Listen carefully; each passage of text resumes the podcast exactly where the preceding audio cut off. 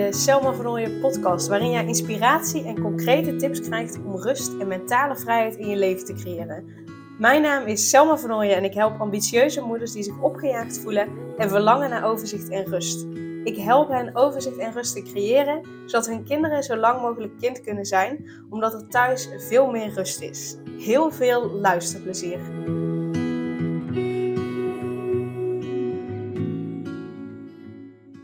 Deze maand juni vertel ik je de hele maand het verhaal van Anouk. Anouk is een ondernemende en ambitieuze moeder die zich opgejaagd voelde, continu aanstond en zich schuldig voelde naar haar kinderen toe. Dat ze vaak het idee had dat ze iets of iemand tekort deed. In deze reeks, deze maand dus, vertel ik je welke inzichten en welke tips Anouk hebben geholpen om overzicht en rust te voelen en te creëren, zodat ze weer voluit geniet van het leven met haar gezin en haar bedrijf. Nou, wil je meer weten over Anouk, waar ze precies tegenaan liep, luister dan aflevering 60 en luister dan vanaf aflevering 60 tot en met nu. Uh, omdat ik uh, in aflevering 60 Anouk uitgebreider voorstel. Dan begin je echt bij het begin van het verhaal van Anouk. En uh, de afleveringen daarna um, licht ik telkens één onderdeel uit van waar dat Anouk tegenaan liep. Dus ik nodig je echt uit om die afleveringen te luisteren. Nou, meestal duren de afleveringen 10, 15, uh, max 20 minuten tot nu toe.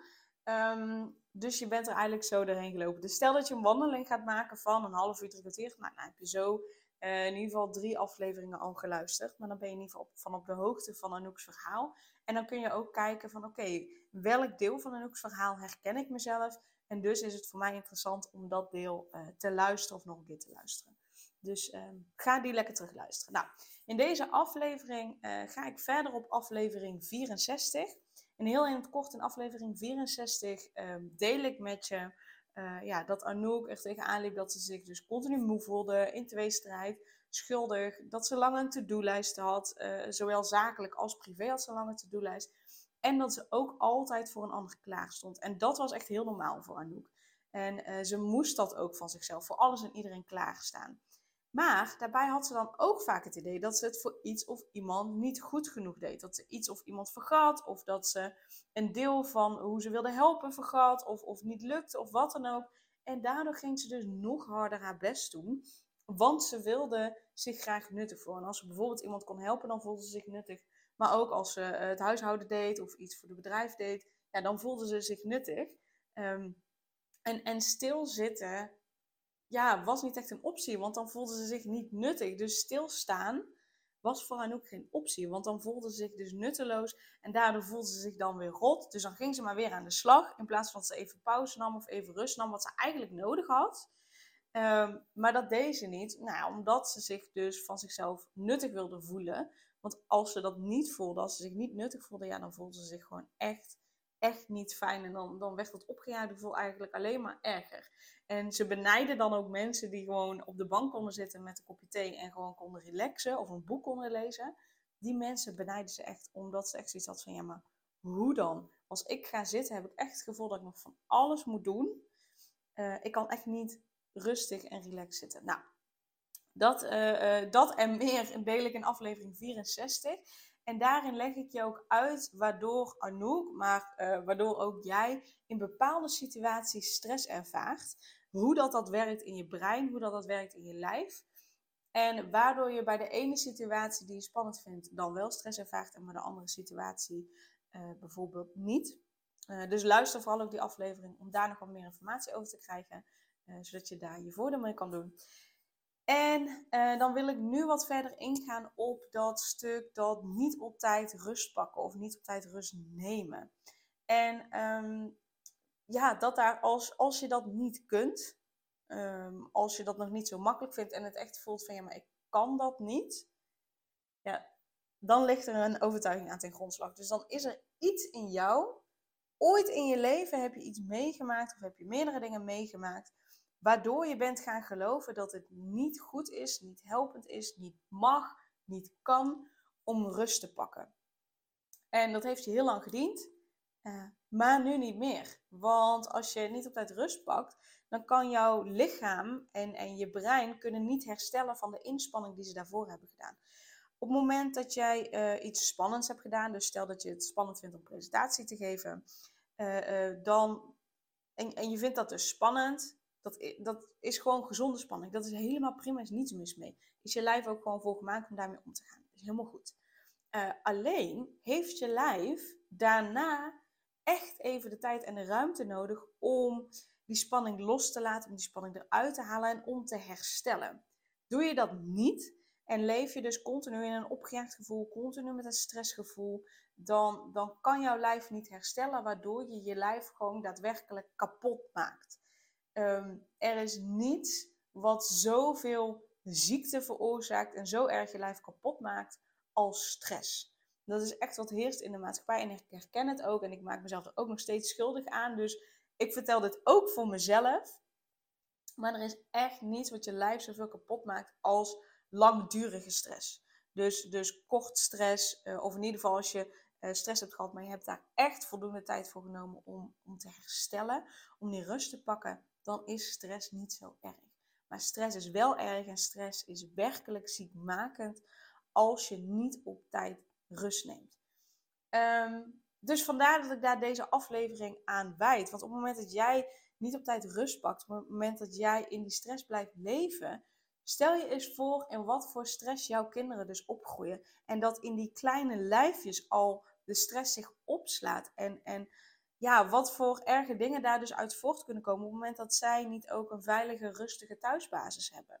Uh, omdat je als ouder zijnde veel stress ervaart. Dus doe je het niet voor jezelf, doe het dan alsjeblieft voor je kinderen om ervoor te zorgen dat zij wel kunnen herstellen van die stress. Dat zij wel die rust kunnen ervaren. Nou, bij Anouk uh, was het dus zo dat zij, uh, nou ja, stilstaan en rust nemen was dus echt geen optie. Want dan voelde ze zich dus nutteloos. Nou, en dan voelde ze zich echt rot. Uh, dus ging ze iedere keer maar weer snel aan de slag. En zij pakte die rust dus ook niet. Dus zij kon ook niet herstellen. Bij Anouk zat daar de overtuiging aan te, lag daar de overtuiging aan ten grondslag. Pas als ik nuttig bezig ben, ben ik goed genoeg. Dus super logisch dat Anouk continu bezig moet zijn. En vooral ook nuttig bezig moet zijn. En nuttig, dat kon voor haar van alles zijn. En nuttig kon zijn dat ze er voor iemand anders was, iets voor iemand anders deed. Nuttig was ook het huishouden doen, want dan was het huis schoon en dat ja, gaf hele korte tijd een, gevoel van rust. Nou, voor haar bedrijf bezig zijn was ook nuttig, want daarmee kon ze haar klanten helpen. Uh, en uiteraard uh, leverde haar dat geld op. Dus uh, echt stilzitten en een boekje lezen, dat kon niet, want dat voelde niet alsof dat nuttig was. En super logisch ook dat Anouk dat niet deed. Want op het moment dat zij niet nuttig bezig was, als ik dus kijk naar deze overtuiging, pas als ik nuttig bezig ben, ben ik goed genoeg als ze dan niet nuttig bezig was, ja, dan was ze natuurlijk volgens haar overtuiging niet goed genoeg.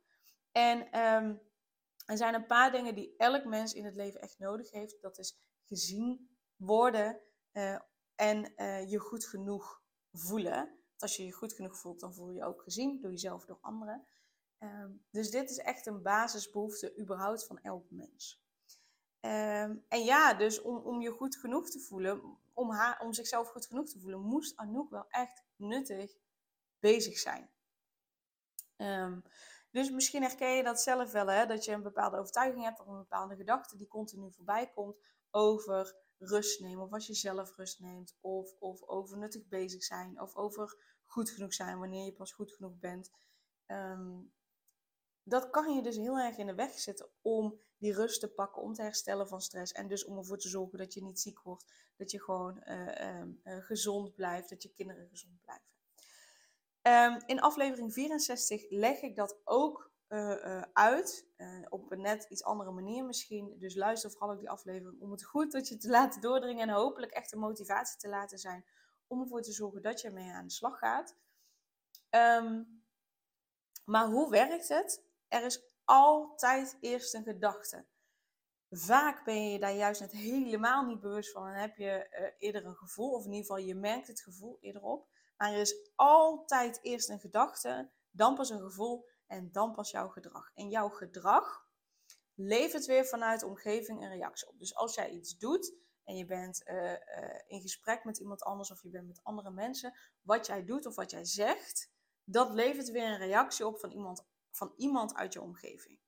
Nou, als iemand dus een reactie geeft, dus iemand die zegt iets tegen jou of die doet iets, dat registreer jij met je zintuigen, dus door te luisteren, door te kijken, door te voelen, door te ruiken, door te proeven. Nou, niet, per se alles allemaal altijd in één keer, maar kan wel.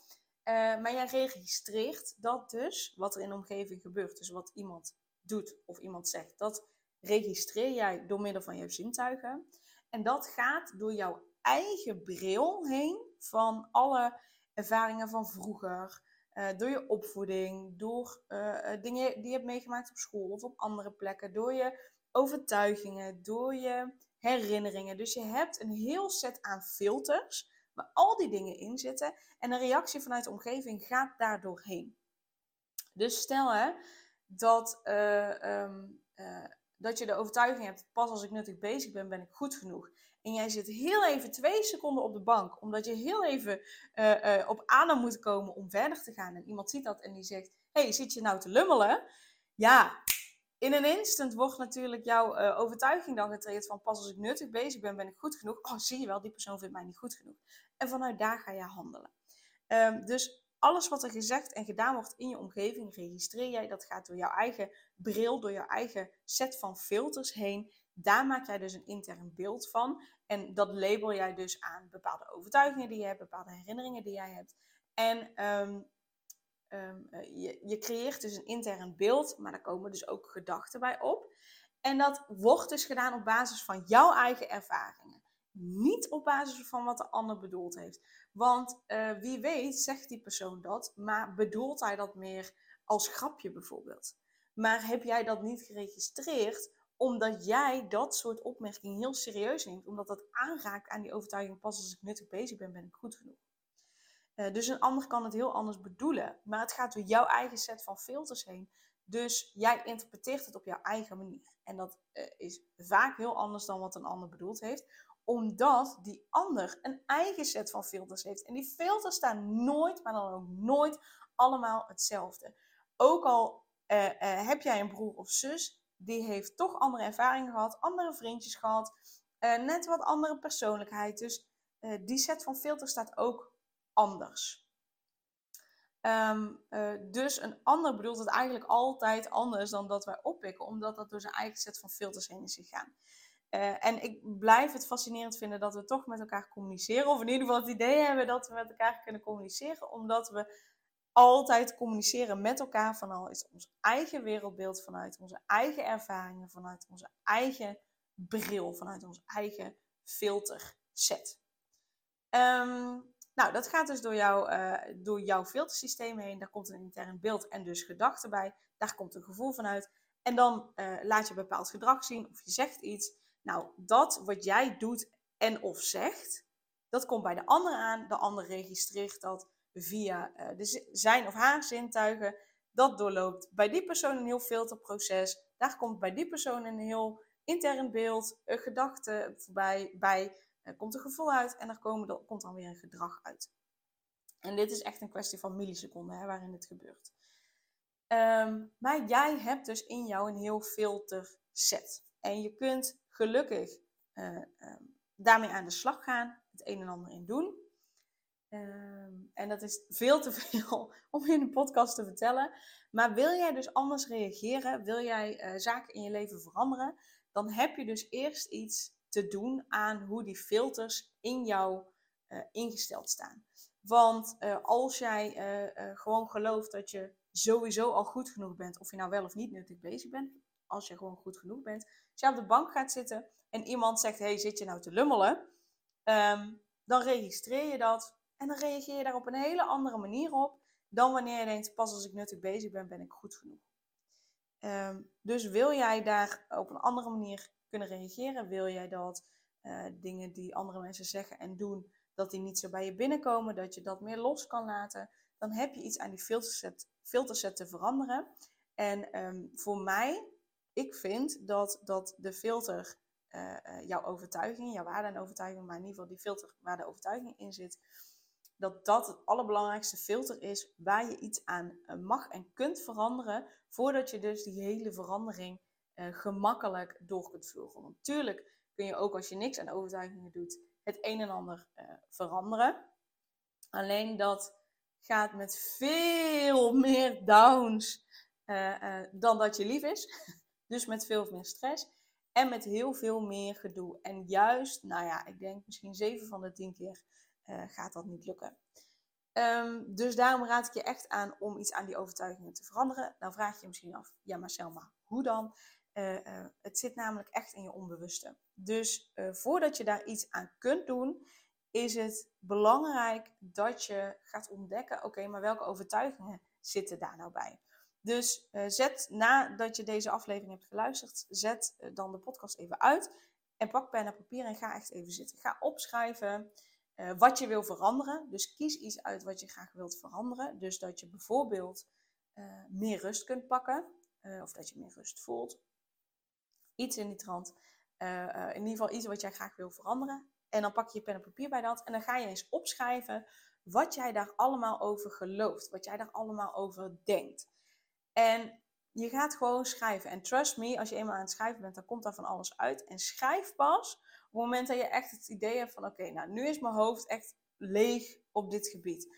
Tot die tijd blijf je schrijven, schrijven, schrijven. Ook al denk je echt, dit heeft echt totaal hier niks mee te maken. Uh, uh, dat denk je dan misschien uh, bewust, maar vaak heeft daar dan onbewust wel iets mee te maken. Dus je gaat gewoon schrijven, schrijven, schrijven, schrijven, schrijven. Alles opschrijven wat naar boven komt. Want dat zijn al jouw gedachten die voor jou te maken hebben met deze situatie.